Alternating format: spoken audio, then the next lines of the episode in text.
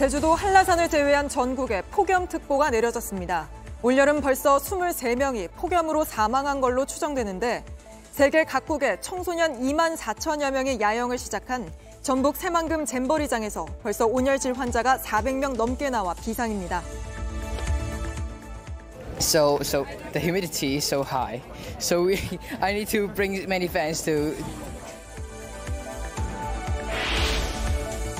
국지성 폭우가 내린 경북에선 산사태도 났는데 알고 보니 산 아래가 몰래 묻어놓은 산업 폐기물 덤이었습니다. 살인적인 더위 때문에 농민들은 과수원을 덮친 폐기물을 치울 엄두조차 내지 못하고 있습니다. 철근이 빠진 LH 아파트 두 곳을 감리한 업체가 지난해 참사가 난 광주 아이파크는 물론 지난 4월 지하 주차장이 무너진 인천 검단 아파트의 감리도 맡은 걸로 드러났습니다. 이 업체엔 회사 대표를 포함해 LH 전관 임원이 4명이나 있습니다.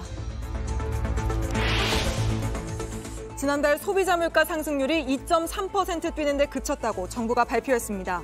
하지만 긴 장마 탓에 채소값이 오르는 등 장바구니 물가가 껑충 뛰어서 소비자들은 체감이 안 된다는 반응입니다. 못 사는 거예요. 거의 금상추지. 시청자 여러분, JTBC 뉴스룸을 시작하겠습니다. 어제도 이보다 더 더워질 수 있나 했는데 오늘은 결국 38.8도를 찍은 지역까지 나왔고 보시는 것처럼 제주도 한라산만 뺀 전국 모든 지역에 폭염특보가 떨어졌습니다. 이 정도 더위는 우리가 딱 한 번 역대 가장 더웠다는 2018년에만 겪어본 일입니다. 말 그대로 살인적인 더위다 보니 사망자는 계속 늘고 있습니다. 올 여름 들어 벌써 23명이 숨진 걸로 추정됩니다. 일본까지 올라온 태풍이 온풍기처럼 열기를 계속 밀어넣고 있어 앞으로 며칠은 특히 더 조심해야 합니다. 당연히 모든 야외 활동에 비상이 걸렸는데 세계 125개국에서 온 청소년 2만 4천여 명이 야영을 시작한 전북 새만금 잼버리장이 특히 위태롭습니다. 지금 보시는 곳이 바로 이 시각 그 현장인데요. 이곳에서 개막 첫날 벌써 온열 질환자가 400명 넘게 나왔는데 앞으로 2만 명 정도가 더 여기 합류할 예정이라 걱정이 큽니다. 저희 밀착 카메라 팀이 그 현장을 지키고 있습니다. 이희령 기자 리포트 보시고 바로 연결해 보겠습니다. 강렬한 햇볕이 내리쬐입니다. 2만 개가 넘는 텐트에 그대로 떨어집니다. 2023년 세계 스카우트 잼버리 행사가 지금 한창 진행되고 있습니다. 제가 나와 있는 이곳은 학생들이 텐트를 치고 잠을 자고 생활을 하는 야영 공간인데요. 그런데 이곳은 몇 시간째 35도를 넘게 기록하고 있습니다. 참가자들은 지친 채로 잔디밭에 누워 있습니다. 아예 물을 머리에 끼얹습니다. 선풍기가 붙은 모자를 썼지만 더위를 막긴 힘듭니다. It's too hot here. So the humidity is so high. So we, I need to bring many fans to 이곳은 덩굴 터널입니다. 참가자들이 더위를 식힐 수 있게 곳곳에 이렇게 설치를 해놨습니다. 그늘이 있어서 바깥보다 시원하긴 하지만 여전히 다 뚫려 있기 때문에 온도는 그렇게 낮지 않습니다. 온도계를 살펴봐도 더운 건 그대로입니다. 실내도 상황은 다르지 않습니다. 연신 물을 마십니다. 선풍기 앞에서 바람을 쐬고 부채로 더위를 달래봅니다. 에어컨이 있지만 별 도움이 안 됩니다. 주최 측은 그늘 천막 등 더위를 피할 수 있는 시설을 마련했다지만 충분하지 않습니다. 참가자들은 텐트에 머무는 대신 아쉬운 대로 에어컨이 있는 기념품 매장이나 편의점으로 몰렸습니다. 시원한 음료수를 사 먹을 수 있는 편의점 앞입니다. 그런데 편의점으로 들어가는 줄이 이렇게 길어서 음료를 사 먹으려고 해도 땡볕에서 30분 넘게 기다려야 합니다. 날씨 때문에 텐트 치기도 엄청 힘들어가지고 막 계속 어떤 언니는 제 룸메이트 언니는 쓰러지기도 했고 막 그랬거든요. 외국인 친구들이 이걸 보고 한국은 다 이렇겠구나 생각하려 이제 생각할 수도 있다는 거에 좀 많이 안타까워요. 행사는 불과 이틀 전에 시작됐지만 지금까지 온열 질환 증세를 보인 사람은 400명이 넘습니다. 두 명은 외부 병원으로 옮겨지기도 했습니다. 위기 상황 대응 매뉴얼에는 그늘에서 쉬고 얼음물을 준다는 정도만 나와 있을 뿐입니다. 치료를 받을 수 있는 병상을 150개까지 늘렸지만 간단한 처치만 가능합니다. 가까운 병원에 간다 해도 차로 적어도 40분은 가야 합니다.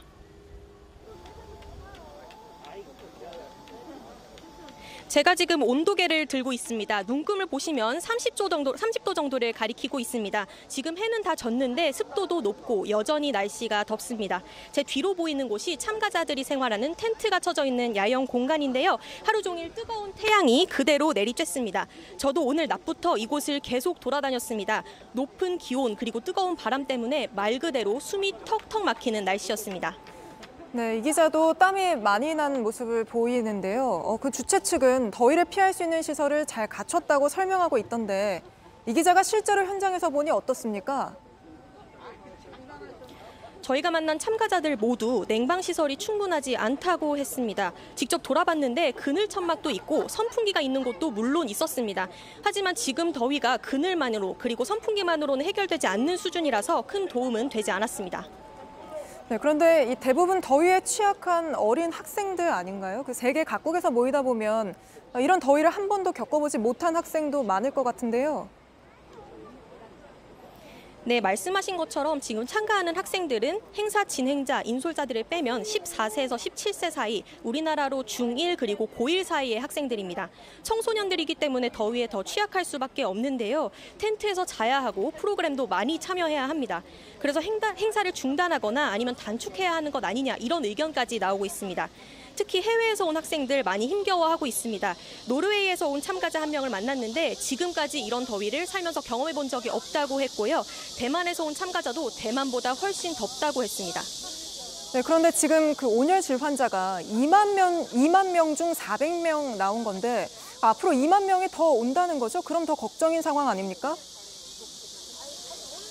네, 그래서 걱정이 큽니다. 날은 지금처럼 계속 더운데 사실상 피할 방법은 없는 상황이거든요. 그래서 온열 질환자가 계속 늘어날 수밖에 없습니다. 특히 지금까지 2만여 명이 넘게 모였는데 앞으로 참가자들이 계속 늘 예정입니다. 4만 명까지 늘 예정이라서 더 걱정이 지금 더 커지고 있습니다. 네, 알겠습니다. 여기서 여기까지 듣겠습니다. 이희령 기자가 현장에서 전해드렸습니다. 네, 그나마 야영장은 그늘이라도 있는데 이 그늘조차 없는 곳이 있습니다. 바로 공사 현장입니다. 저희가 재보니 한낮 온도가 40도까지 올랐는데 땡볕에 달궈진 철근을 짊어지면 그 체감 온도는 상상 이상입니다. 그런데도 휴식 시간은커녕 잠시 열을 식힐 선풍기조차 없습니다. 폭염특보 내려지면 5개 작업 중단하라는 정부 권고가 무색한 건데 박소연 기자가 현장 취재했습니다.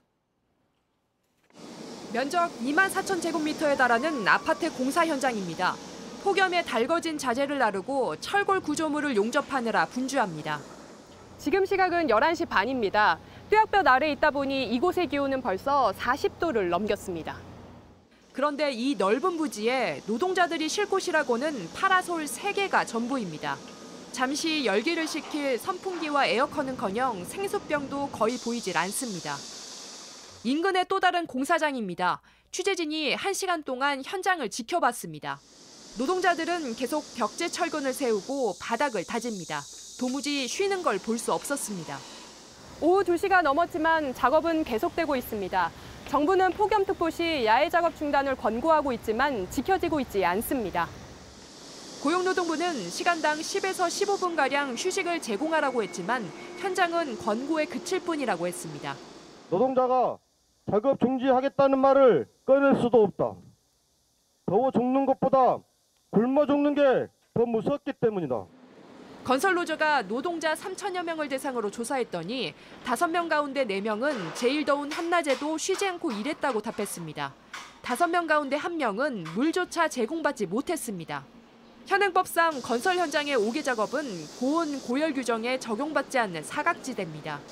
이 때문에 사업주가 폭염 대책을 제대로 마련하지 않는다는 지적입니다.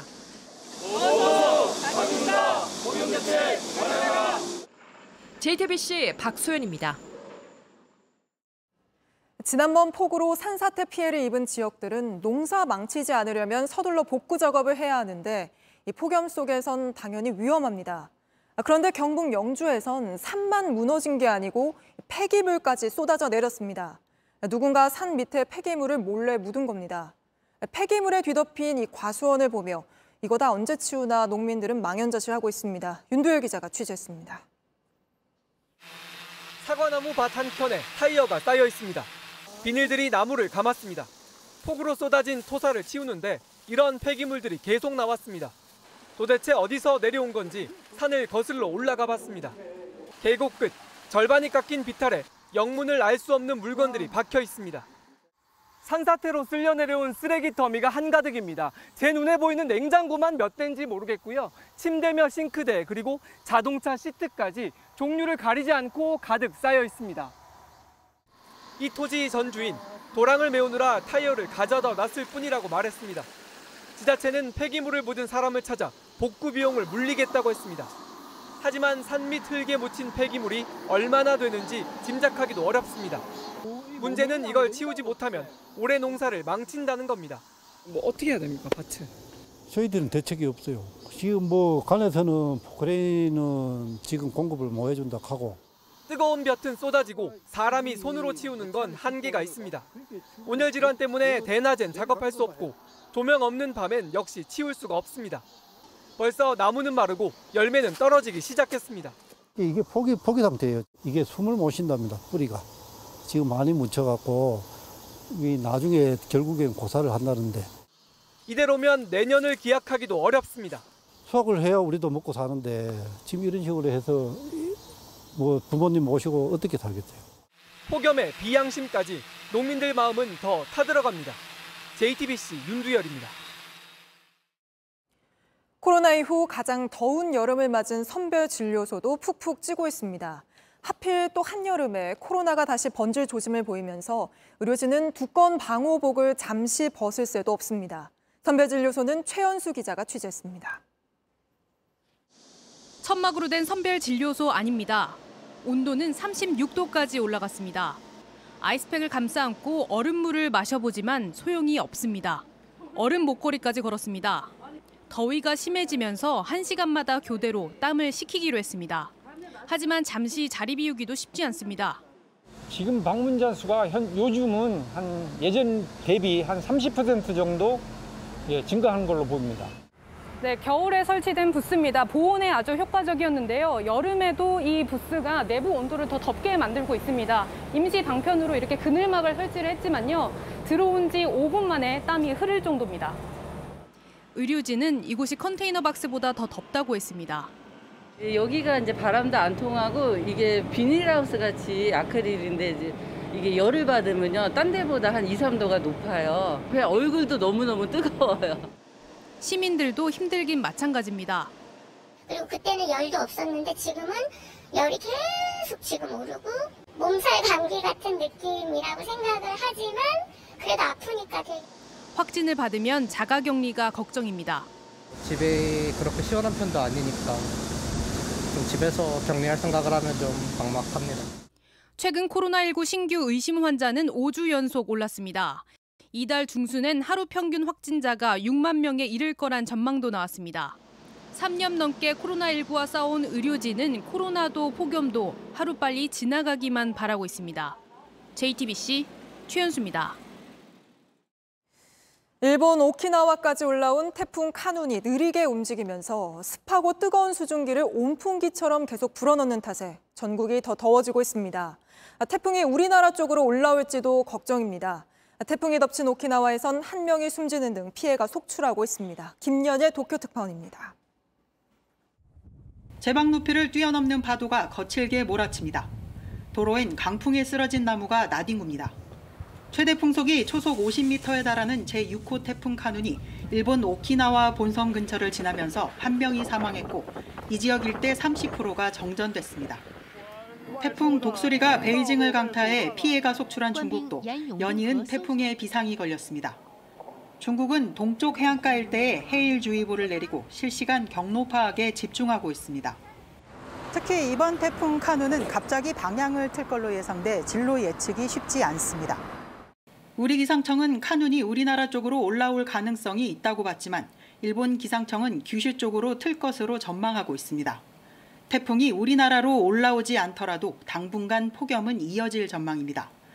카눈이 시속 10km로 느리게 움직이는 데다 방향을 동쪽으로 틀면서 우리나라로 습하고 뜨거운 수증기를 밀어 올리고 있기 때문입니다. 도쿄에서 JTBC 김현희입니다. 네, 다음은 철근을 빼먹은 LH 아파트. 저희가 취재한 단독 보도 전해드립니다. 문제 아파트들의 설계와 감리를 LH 출신 전관 업체들이 맡은 것으로 드러나 부실 시공의 원인 중 하나로 지목되고 있습니다. 저희가 취재해 보니 이 가운데 한 업체는 지난해 붕괴 사고가 발생한 광주 아이파크 아파트, 넉 달 전 주차장이 무너진 인천 검단 아파트까지 모두 감리를 맡았던 것으로 확인됐습니다. 먼저 정아람 기자입니다. 지난해 1월 광주 화정동 아이파크 공사 현장에선 외벽이 무너져 노동자 6명이 목숨을 잃었습니다. 당시 감리를 맡았던 업체는 경기도 용인에 있는 건축사 사무소 광장이었습니다. 광장은 지난 4월 철근을 빼먹어 지하 주차장이 무너진 인천 검단 아파트의 감리 용역도 맡았습니다. 그걸로 끝이 아니었습니다. 국토부 조사에서 철근을 덜 넣은 걸로 드러난 15개 단지 가운데 충남도청 이전 신도시와 오산세교 이지구의 임대아파트도 광장이 감리했습니다. 광장이 최근 5년간 LH에서 따낸 감리 용역은 모두 23건, 계약 금액은 428억 원에 달합니다. 광장엔 대표인 신모 씨를 포함해 LH 고위직 출신 4명이 근무하고 있습니다. 광장과 함께 인천검단의 지하주차장 감리를 맡은 목양종합 건축사 사무소도 철근을 빼먹은 LH 아파트 세 곳에서 감리를 했습니다. 여기에도 LH 고위직 출신 3명이 근무하고 있습니다. 이권 카르텔인데 어떻게 보면 건설 쪽에서는 굉장히 이런 어떤 그 이권 카르텔들이 굳건하게 형성이 되어 왔어요. 이런 유대 관계 속에서 감리가 제 역할을 못할 수밖에 없는 이런 환경도 있을 수가 있는 거고요. 하지만 LH 출신 광장 임원은 우연히 사고가 겹친 것일 뿐이라고 주장합니다. 구조적인 문제라고 해야 되나요? 하여튼 그런 부분들이 우연찮게 물량판 구조에서 지금 나오고 있고 네, 그런 게 연결됐다 뿐이지 목양 역시 전관 특혜는 없었다는 입장입니다. 정관의 어떤 뭐 그런 크게 뭐 부각되는 그런 회사처럼 이제 얘기가 되고 있어서 좀 억울한 면이 좀 있습니다. JTBC 정아람입니다. 문제 전관업체는 감리를 맡았던 광주 아이파크 아파트에서 사고가 난 뒤 영업정지 1년 처분을 받았습니다. 그런데도 인천 검단 아파트 감리를 맡아 또 사고가 났고 철근 빼먹은 LH 아파트 사업까지 따냈습니다. 어떻게 이런 일이 가능했던 건지 이어서 정원석 기자가 취재했습니다. 지난해 9월 경기도는 광주 아이파크 참사의 책임을 물어 광장 건축사무소에 대해 1년 영업정지의 행정처분을 내립니다. 감리를 맡았으면서도 철근과 콘크리트를 비롯한 부실 공사를 전혀 감지하지 못했다고 본 겁니다. 하지만 광장 측에선 곧바로 영업정지가 부당하다며 행정처분을 취소해달라고 소송을 냅니다. 법원은 광장 측 가처분 신청을 곧장 받아들였고 경기도의 영업정지 처분은 1심 판결이 나올 때까지 효력을 잃게 됐습니다. 영업 정지에 대한 법원 판단이 언제 날지 기약도 어려운 상황. 본안 소송이 아직 진행조차 안 되고 있습니다. 뭐 변론기일이나 뭐 예를 들어서 뭐 그런 거는 아직 진행되고 있는 게 없어요. 형사소송에서 어떤 판결이 나느냐에 따라서 행정소송도 좀 이렇게 음... 좌지우지가 될 수 있는 거죠. 영업정지 처분을 받은 광장이 입찰에 나섰지만 LH는 아무런 조치도 하지 않았습니다. 가처분 결정은 지난해 10월 11일에 났는데 광장은 이틀 뒤 곧바로 LH의 설계 사업을 따냅니다. 지난해 영업정지 처분 이후만 따져도 광장은 최근까지 6건이나 LH의 설계나 감리를 수주했습니다. 액수로는 120억 원이 넘습니다. 이번에 철근 빠진 아파트 15곳이 나오고 그 원인으로 전관 특혜가 지목되자 LH는 뒤늦게 대책을 내놨습니다. 시공과 설계, 감리 업체가 부실 문제가 발생할 경우 한 번만으로 퇴출시키는 원 스트라이크 아웃을 적용한다는 겁니다. LH가 이런 강력한 조치를 할 수 있는데도 지금까지 전관업체의 전횡을 그대로 둔 데 대해서도 조사가 이뤄져야 한다는 지적입니다. JTBC 정원석입니다. 정부가 철근을 빼먹은 LH 아파트 입주 예정자들에게 재당첨 제한이 없는 계약 해지권을 주기로 했습니다. 또 민간 아파트에 대해서도 다음 달 말까지 부실 시공 여부를 전수조사하기로 했습니다. 정부와 여당은 오늘 이같이 결정하고 필요하면 국정조사도 추진하겠다고 밝혔습니다. 네, 다음 소식입니다. 구명조끼도 없이 수색 작업을 벌이다 숨진 고 최수근 상병과 관련해 해병대가 자체 조사 결과를 발표하려다 취소한 일이 있었습니다. JTBC 취재 결과 해병대는 지휘 라인에 과실치사 혐의를 적용하려 했던 것으로 파악됐습니다. 상관들 잘못이란 걸 해병대도 알고 있다는 겁니다. 김민관 기자가 취재했습니다. 해병대는 지난달 31일 고 최수근 상병 사망 사건에 대한 자체 조사 결과 발표를 취소했습니다. 자체 수사권이 없는 데다 경찰 수사에 영향을 줄 수 있다는 이유였습니다. 그런데 해병대가 공개하려던 내사 결과엔 지휘 계통에 형사 책임을 묻는 내용이 있던 것으로 확인됐습니다. 정부 관계자는 해병대의 자체 조사 문건에는 사실관계뿐 아니라 책임자들에 대한 과실치사 혐의에 대한 내용도 포함됐다고 설명했습니다. 해병대 스스로 심각한 지휘 책임이 있었음을 인정한 것으로 볼 수 있습니다. 앞서 최상병 소속 부대는 사단장님 강조 사항이라며 빨간색 체육복을 입으라고 지시하면서도 정작 구명조끼에 대한 언급은 없던 것으로 확인됐습니다. 일각에선 해병대가 먼저 과실치사 혐의를 거론하는 데 부담을 느낀 군 측이 절차 문제를 들어 발표를 보류한 게 아니냐는 분석도 나옵니다. 발표 내용이 수사에 영향을 미친다라는 것을 저희가 어, 일단 검토를 해서 국방부로부터 이제 국방부에서 검토한 내용이 통보가 돼서 저희가 설명을 음, 취소하게 된 겁니다. 이런 가운데 담당 부대를 지휘하는 해병대 1사단장은 최근 모든 책임을 지겠다고 밝힌 것으로 알려졌습니다. JTBC 김민관입니다. 서울 이태원에서 주점 직원과 경찰까지 폭행한 우크라이나 외교관이 제대로 된 조사 없이 본국으로 돌아갑니다. 피해자가 외교부와 경찰에 억울함을 토로하는 전화통화 내용을 저희가 살펴봤는데 서로 책임을 떠넘기고만 있었습니다. 송승환 기자입니다. 외국인 남성이 몸을 이리저리 부딪힙니다. 뒤에 있던 남성이 말리자 주먹을 날립니다. 주한 우크라이나 대사관 소속 외교관입니다. 주한 우크라이나 대사관은 한국 국민에게 사과한다는 입장을 냈습니다. 피해자는 사건 발생 엿새 만에 서울 용산경찰서에서 조사를 받았습니다. 가해자에게 면책 특권이 적용되는지 물었습니다. 경찰은 외교부에 공문을 보냈지만 답이 안 왔다고 했습니다. 피해자가 직접 외교부에 전화했습니다. 지금 상황이 어떻게 되는 건지도 하나도 안 알려주고 해가지고 답답해서 전화드린 거거든요. 경찰서로 그 사건 접수하셨으면 경찰에다가 문의를 하셔야 되시는 부분이고 외교부도 답을 주지 않아 이번엔 주한 우크라이나 대사관에 전화했습니다. 황당한 답이 돌아왔습니다. 본국으로 소환되기 전에 피해자분을 만나서 개인적으로 사과를 하고 싶다는 의견을 여러 차례 용산서에 전달을 했는데 피해자분이 원치 않으신다라고 들어가지고 그동안 경찰에서 이런 연락은 한 번도 없었습니다. 다시 경찰에 물었습니다. 외국인분 그분이 뭐 사과하고 싶다는데 대화할 의향 있어요? 왜 이제야 묻냐고 물어보니 뭐가 문제냐는 식입니다. 시기가 좀 달라졌다고 해서 그런 사실이 변하는 건 아니고요. 저희가 뭐 고의적으로 그런 사실은 없고요. 이러는 사이 피해자는 사과도 받지 못했습니다. 해당 외교관은 오는 7일 본국으로 돌아갑니다. 하다못해 뭐 제가 물어봤을 때 대답이라도 좀 성의 있게 해줬으면 했었는데 그리고 폭행 트라우마에 시달리다 주점 일을 그만뒀습니다. JTBC 송승환입니다. 이번 이슈는 물가 얘기입니다. 뭐 요즘 장 보러 가면 뭐 먹거리부터 생필품까지 내 월급 빼고 다 올랐다 싶은 분들 많을 겁니다. 그래서 오늘 통계청 발표가 얼마나 피부에 와닿을지 모르겠습니다. 7월 물가 상승률이 2.3%, 25개월 만에 가장 낮다고 합니다. 실제로 그래프가 반년째 이렇게 아래로 꺾이고 있습니다. 그런데 이 점을 봐야 합니다. 기름값이 워낙 많이 하락해서 전체 물가를 뚝 떨어뜨렸습니다. 국제유가 안정으로 25%나 하락했는데 이 비중이 큰 거죠.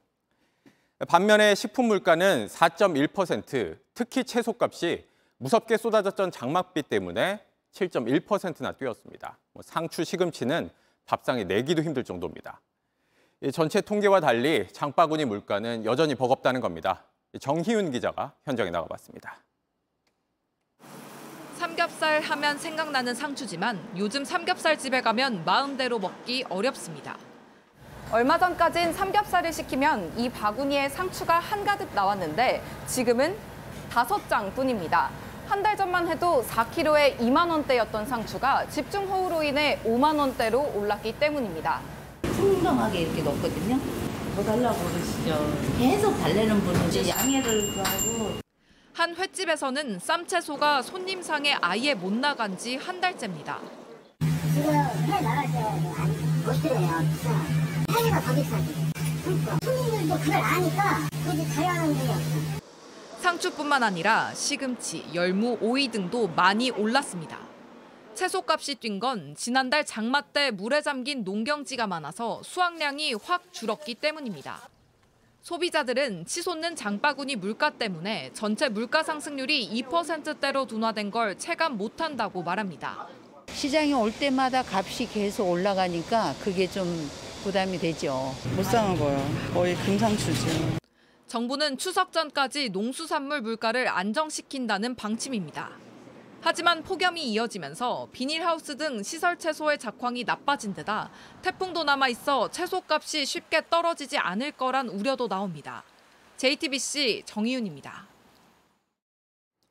경남은행에서 한 직원이 500억 원 넘는 돈을 빼돌린 것으로 드러나 검찰이 강제 수사에 들어갔습니다. 검찰은 이 직원이 가족을 동원해 대출금을 횡령한 걸로 의심하고 있습니다. 연지환 기자입니다. 경남은행 서울 지점입니다. 검찰이 오늘 이곳을 포함해 경남은행 본사와 부동산 대출을 담당하던 이모 씨 집 등 10곳을 압수수색했습니다. 경남은행은 지난달 감사를 통해 이 씨가 2007년부터 15년간 77억 9천만 원을 횡령했다고 금감원에 보고했습니다. 하지만 금감원 현장 조사 결과 횡령액은 562억 원으로 불어났습니다. 검찰에 따르면 이 씨는 부실화된 대출을 갚기 위해 수시로 들어온 돈을 마음대로 자신의 아내와 친인척 명의의 계좌로 보냈습니다. 또 시행사가 자금을 보내달라고 요청한 것처럼 가짜 서류를 만들어 가족이 대표로 있는 개발 관련 회사에 돈을 넣었습니다. 검찰은 이번 사건이 지난해 발생한 우리은행 횡령 사건과 비슷한 구조로 보고 있습니다. 당시 주범이었던 직원과 친동생도 유령 회사를 만들어 계약금과 공탁금을 빼돌렸습니다. 검찰은 압수물을 분석한 뒤 돈을 어떻게 빼돌렸고 어디에 썼는지 확인할 계획입니다. JTBC 연지환입니다. 웹툰 작가 주호민 씨의 아들을 학대한 혐의를 받는 이 특수교육 교사가 아이에게 한 말들이 검찰 공소장을 통해 알려졌습니다.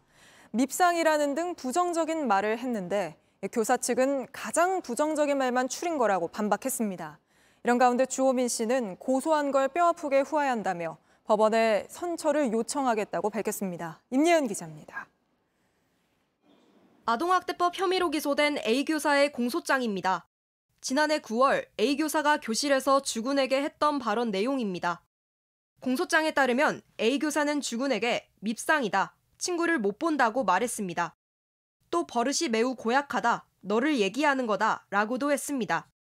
검찰은 이런 말이 장애인 아동에 대한 정서적 학대라고 판단하고 A씨를 기소했습니다. 하지만 앞서 A 교사 측은 받아쓰기 문장 중 버릇이 매우 고약하다라는 걸 이해시키기 위해 주군이 수업 중 바지를 내린 행동 같은 거라면 안 된다는 취지로 설명했다고 주장했습니다. 또 2시간 넘게 벌어진 여러 상황을 부정적인 말로 추렸다고 주장한 걸로 알려졌습니다.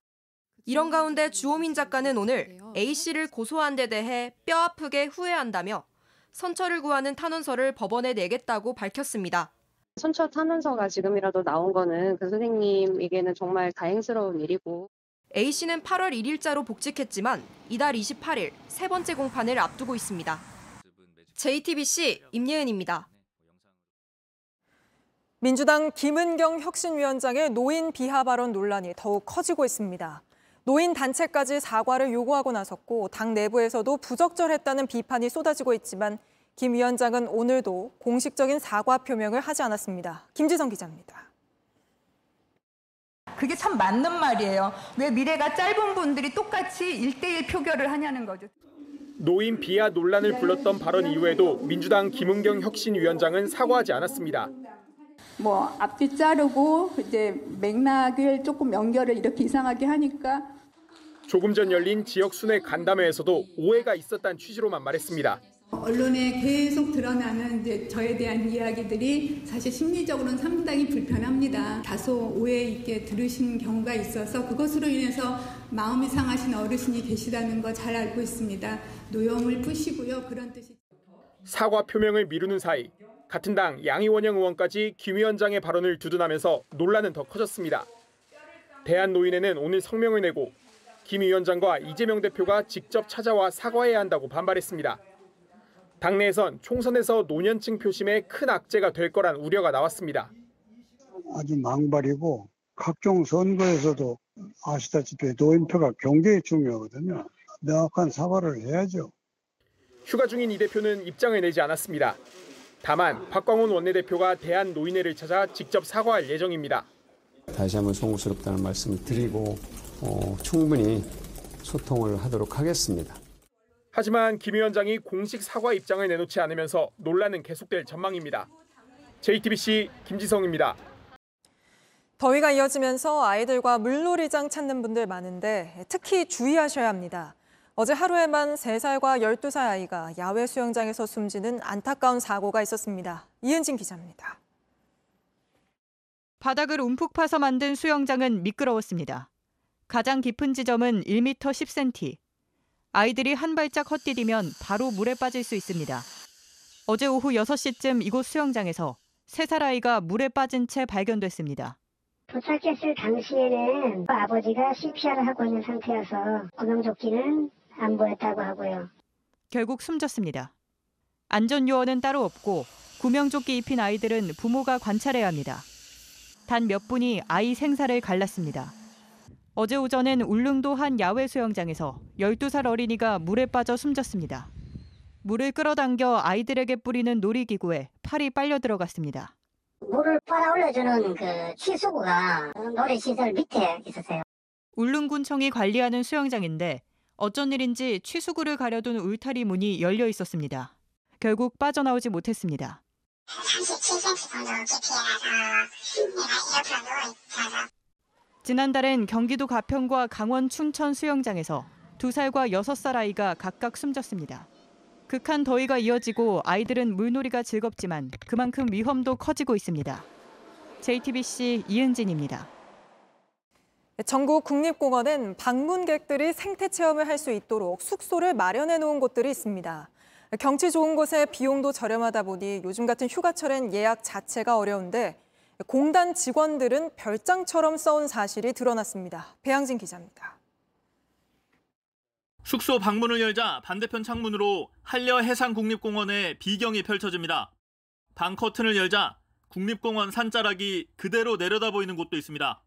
국립공원공단이 지리산과 설악산, 한려 해상 등 전국 국립공원 중 9곳에서 운영하고 있는 생태 탐방원의 숙소들입니다. 개인이 예약하려면 온라인에서 유료 생태 체험 강의와 함께 신청해야 합니다. 숙박비가 저렴한 만큼 예약 경쟁이 치열합니다. 휴가철엔 주말뿐만 아니라 평일도 예약이 어려울 정도입니다. 하지만 국립공원공단 직원들에게는 상황이 달랐습니다. 탐방원마다 숨겨진 예비 객실이 하나씩 있었는데 공단 직원은 물론 전직 직원들까지 이곳을 별장처럼 공짜로 사용한 사실이 권익위원회 조사 결과 드러난 겁니다. 올해만 탐방원 5곳에서 개인적으로 이용해 적발된 게 14건이나 됐습니다. 한 탐방원 원장은 자신이 운영하는 예비 객실에 가족들을 데려가 묵었습니다. 한옥 독채 고급 객실이었습니다. 온라인 예약이 안 되는 건 물론 숙박 기록 대장조차 작성하지 않아 이런 부정 사용이 몇 건이나 더 있는지도 확인이 안 됐습니다.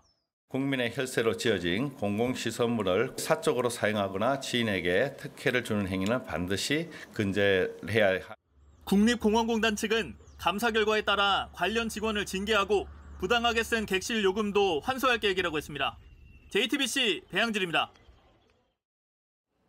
마약 조직을 붙잡고 보니 대부분 대학생이었고 더 어린 고등학생까지 있었습니다. 돈 벌기 쉽다는 입소문이 나면서 너도 나도 가담했는데 실제 총책도 슈퍼카모는 20대였습니다. 구석찬 기자입니다. 주변을 살피던 남성은 화물차 짐칸에 뭔가를 놓고 나옵니다. 서울 한 원룸 주차장입니다. 주문받은 필로폰을 약속된 장소에 둔 겁니다. 이른바 던지기 수법입니다.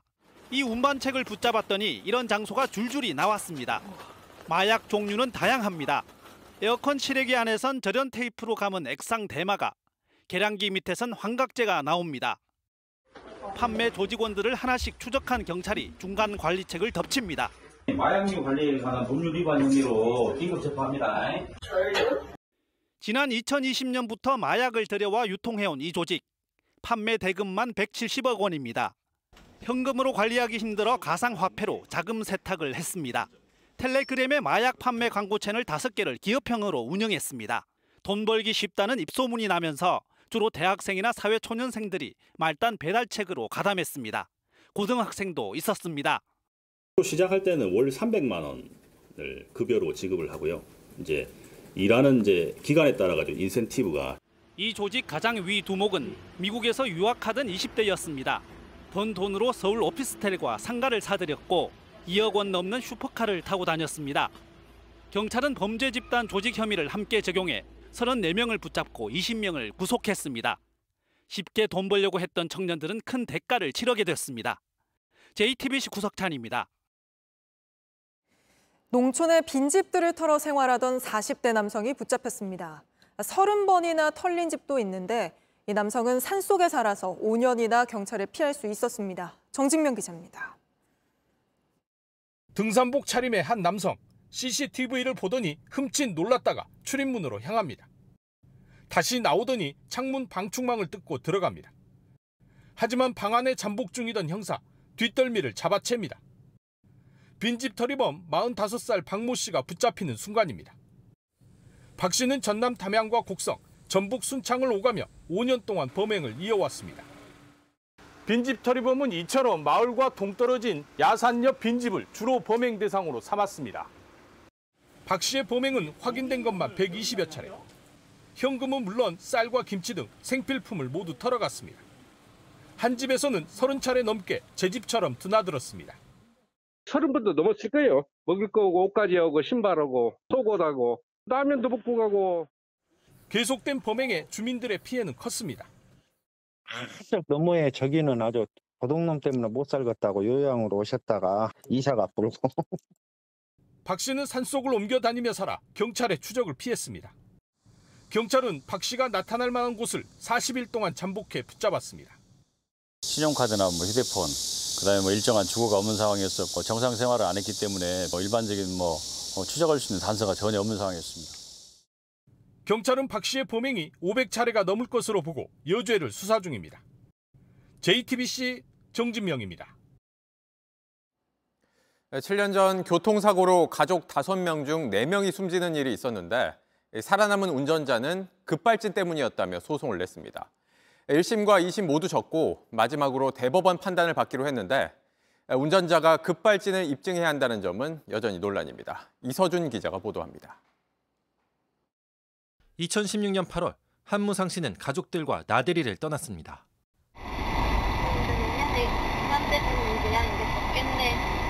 갑자기 차가 굉음을 내며 속도를 냅니다. 차 와요. 아이고 아이고 아이고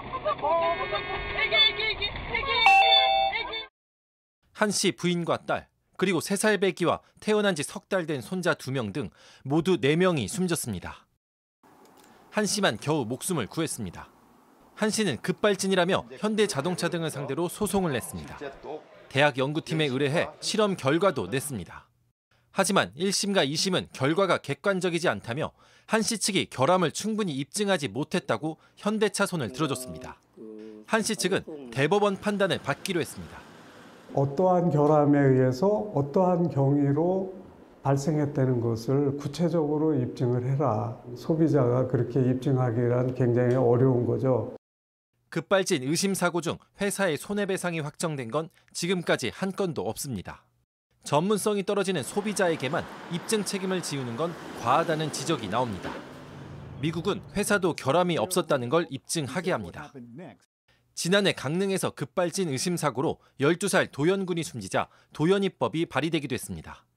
회사에 입증 책임을 두는 게 핵심인데 논의에 별다른 진전은 없습니다. JTBC 이서준입니다. 최근 서울의 동물보호소 두 곳에서 고양이들이 조류 인플루엔자 AI에 걸려 폐사했습니다. 방역 당국은 두 곳 모두 같은 종류의 사료를 먹었을 가능성이 있다고 보고 역학 조사를 진행하고 있습니다. 유한울 기자입니다. 온라인 쇼핑몰에서 팔리는 고양이 사료입니다. 지난달 말 AI 확진 판정을 받은 서울 관악구 동물보호소의 고양이들이 이 사료를 먹었습니다. 앞서 확진된 용산구 보호소 고양이들 역시 이 사료를 먹었을 수도 있다는 진술도 나왔습니다. 감염 경로를 추적하던 농식품부는 해당 사료에서 AI 항원이 검출됐다고 밝혔습니다. 닭고기와 오리고기가 주 재료인데 제조업체는 지난 5월부터 장비 고장으로 살균과 멸균을 제대로 하지 않은 걸로 파악됐습니다. 방역 당국은 5월 이후에 만들어진 사료 약 3,200개를 회수해서 폐기 조치하기로 했습니다. 업체의 판매 이력을 토대로 소비자 약 200명에게 연락해 수거에 들어갑니다. 해당 제품을 비닐봉투에 넣어서 완전하게 밀봉하고 손소독제 같은 것을 활용해서 소독 후 이렇게 별도 보관해 놓으시면 회수할 계획입니다. 또 해당 업체가 쓴 닭고기와 오리고기가 AI에 오염됐는지 여부를 더 확인하는 한편 전국의 사료업체를 대상으로 7일까지 전수조사도 진행합니다. JTBC 유한울입니다. 아, 담배값 포장에 붙어 있는 흡연 위험하다는 사진과 경고문은 캐나다가 처음 시작해서 전 세계로 퍼졌습니다. 아, 캐나다가 아예 이번 달부턴 담배 개비 하나하나에 모두 경고문을 넣기로 했습니다. 이도성 기자입니다. 담배 개비마다 경고 문구가 쓰여 있습니다. 담배가 암을 유발한다거나 담배가 장기를 손상시킬 수 있다는 등 모두 6가지 경고문이 담배 개비마다 적혀 있습니다. 캐나다는 현지 시각 지난 1일부터 판매되는 담배마다 이런 문구를 새기도록 했습니다. 담배를 입에 댈 때마다 유해성을 깨닫게 하려는 목적입니다. 특히 캐나다 당국은 청소년의 흡연율을 줄이는 데 도움이 될 걸로 전망하고 있습니다. 캐나다 암협회 측은 청소년이 친구에게 담배 한 개비를 얻어 피우려 할 때 담배값을 안 보더라도 경고문을 보게 될 것이라고 설명했습니다. 캐나다는 지난 2001년 세계에서 가장 먼저 담배값에 건강 위험 경고를 넣도록 의무화했습니다. 덕분에 캐나다 흡연율은 의무화 시행 전인 2000년 28.4%에서 2020년 13%로 뚝 떨어졌습니다. 우리나라도 지난 2016년 12월부터 담배값 앞뒷면의 50%를 경고 그림과 문구로 채우도록 의무화했습니다.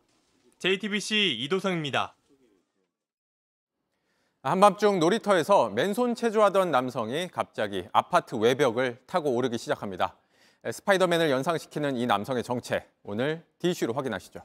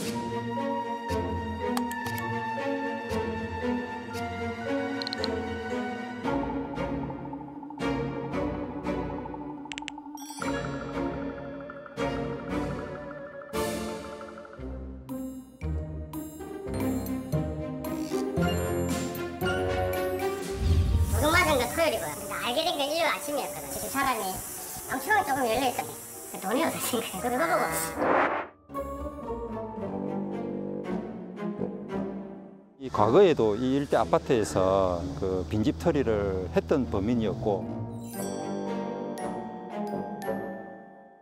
범인을 근거하고 보니까 몸이 상당히 좋았습니다. 자기 집안에는 팔 힘이 좋아서 좀 벽을 잘 탑니다. 이런 뭐 말도 했었었고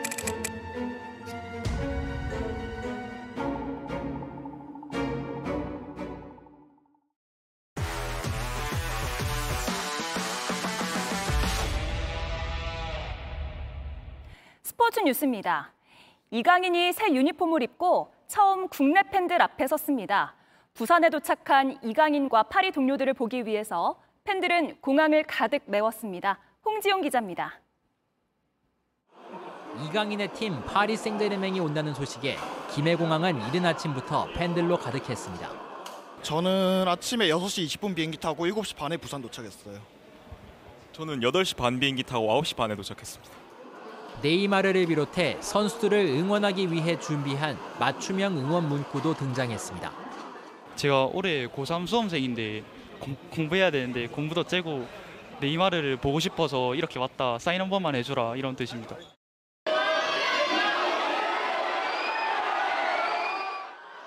한참을 기다린 끝에 선수단이 들어오자 공항은 함성으로 가득 찼고 검은 구단 모자를 쓴 이강인은 팬들에게 다가가 일일이 사인으로 화답했습니다. 특히 파리에 입단한 뒤 이강인과 네이마르의 친분은 해외에서도 눈길을 끌어 브라질에서는 이강인을 두고 네이마르의 새 파트너라며 주목했는데 오늘도 함께 입국하는 두 선수의 모습에 우리 팬들은 한껏 들떴습니다.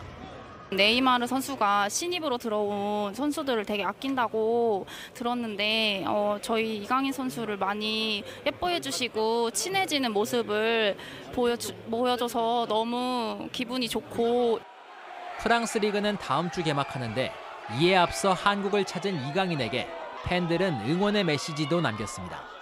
주전은 무난하게 먹을 것 같고 그 주전들 사이에서 이제 에이스로 거듭나서 팀을 carry하는 그런 선수가 됐으면 좋겠습니다. JTBC 홍지용입니다. 류현진이 부상을 딛고 돌아왔습니다. 1년 2개월 만에 선 첫 마운드에서 패전 투수가 됐지만 노련하게 위기를 넘기며 희망도 남겼습니다. 오선민 기자입니다. 13kg을 감량하며 홀쭉해진 모습은 재활이 얼마나 혹독했는지를 보여주는 듯 했습니다. A very loud and warm ovation here tonight at the Rogers Center as Hyunjin Ryu takes the mound. 경쾌한 발걸음으로 14개월 만에 마운드를 밟았지만 경기 초반부터 진땀을 뺐습니다. 시작부터 연속 2루타를 얻어맞으며 2회까지 석점을 빼앗겼습니다. 주무기인 체인지업의 제구는 날카롭지 못했고 시속 145km를 넘는 공도 없었습니다. 결국 더 느린 커브를 섞어 버텼습니다. 안정을 되찾은 건 3회입니다.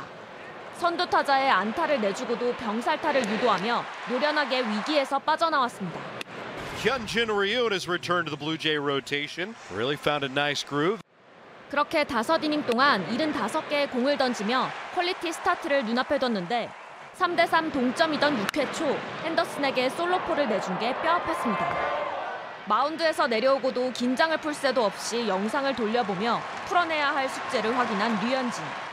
직구 평균 구속은 시속 143km로 메이저리그 타자들을 상대하기엔 아직 부족했지만 볼넷은 단 한 개만 내주고 80개의 공을 던지면서 지친 기색을 보이지 않은 점은 고무적이었습니다. 패전 투수가 된 류현진은 다음을 기약했습니다. 원하는 곳에 던지진 못했지만 모든 부분에서 나아질 것이라 다짐했습니다. JTBC 오선민입니다. 부다페스트에서 열리는 세계 육상 선수권 대회를 앞두고 우상혁이 근거 있는 자신감을 드러냈습니다. 고된 훈련은 물론이고 더 잘 뛰기 위한 다이어트도 견뎌내고 있다고 합니다. 먹방 보면서 잠들거든요. 아, 이 정도 내가 참았으면은 나한테 금메달 줘야 되는 거 아니냐? 우상혁은 올해 2m 33을 찍어 공동 6위에 올라 있는데요. 연습된 이 기록을 훌쩍 넘었다며 기대를 키웠습니다. 같이 응원해 주시면 제가 맡겨놓은 금메달 가져올 수 있을 것 같습니다. 지난주까지만 해도 불꽃 튀게 대결했던 두 선수가 한솥밥을 먹게 됐습니다. 최지만이 피츠버그를 떠나서 김하성이 있는 샌디에이고로 합류하게 된 건데요.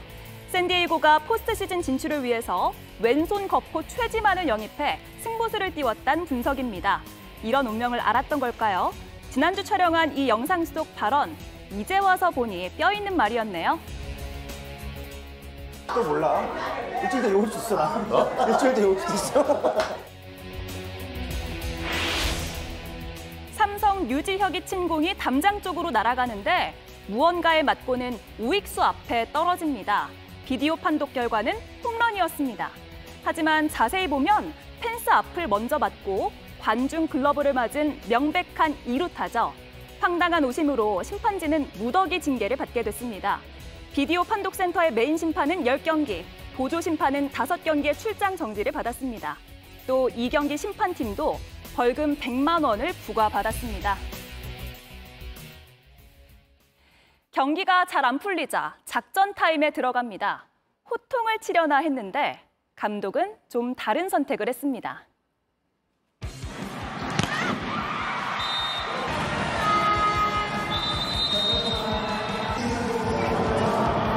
야, 니네 저 가서 한번 다 뛰고 와. 나같이 한번 뛰고 와. 빨리 뛰어!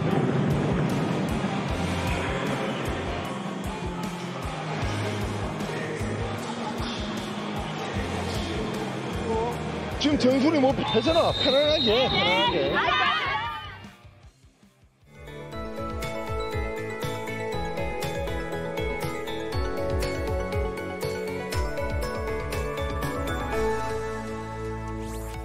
가만히 있어도 땀이 줄줄 나는 무더위가 이어지고 있습니다. 폭염 위기 경보가 심각 단계로 격상되고 폭염특보로 전국이 뒤덮였습니다. 강릉은 오늘 한낮에 예상보다 더 높은 37.8도까지 올랐는데요. 낮 기온이 크게 오르다 보니 대기가 불안정해지면서 오늘 밤 수도권과 강원 북부를 제외한 전국 곳곳에 5에서 60mm의 소나기가 지나겠고요. 내일은 경기 내륙까지 포함해 전국적으로 최고 80mm의 소나기가 예상됩니다. 소나기가 내릴 땐 기온이 일시적으로 내려갈 수 있겠지만 소나기가 그치면 기온은 다시 빠르게 오르겠고요. 한낮에 자외선도 강해 매우 덥겠습니다. 내일 아침 기온 서울 전주 26도, 부산 27도로 밤사이 뜨거운 열기가 식지 못하고 열대 현상이 나타나는 곳이 많겠습니다. 한낮에는 서울 대전 35도, 대구 창원 36도, 강릉은 38도로 전국에서 가장 높겠습니다. 모레까지 전국 곳곳에 시간당 30mm 안팎의 강한 소나기가 이어지겠고요. 소나기 속 폭염은 계속되겠습니다. 날씨였습니다. 뉴스룸 저희가 준비한 소식은 여기까지입니다. 네, 시청해주신 여러분 고맙습니다.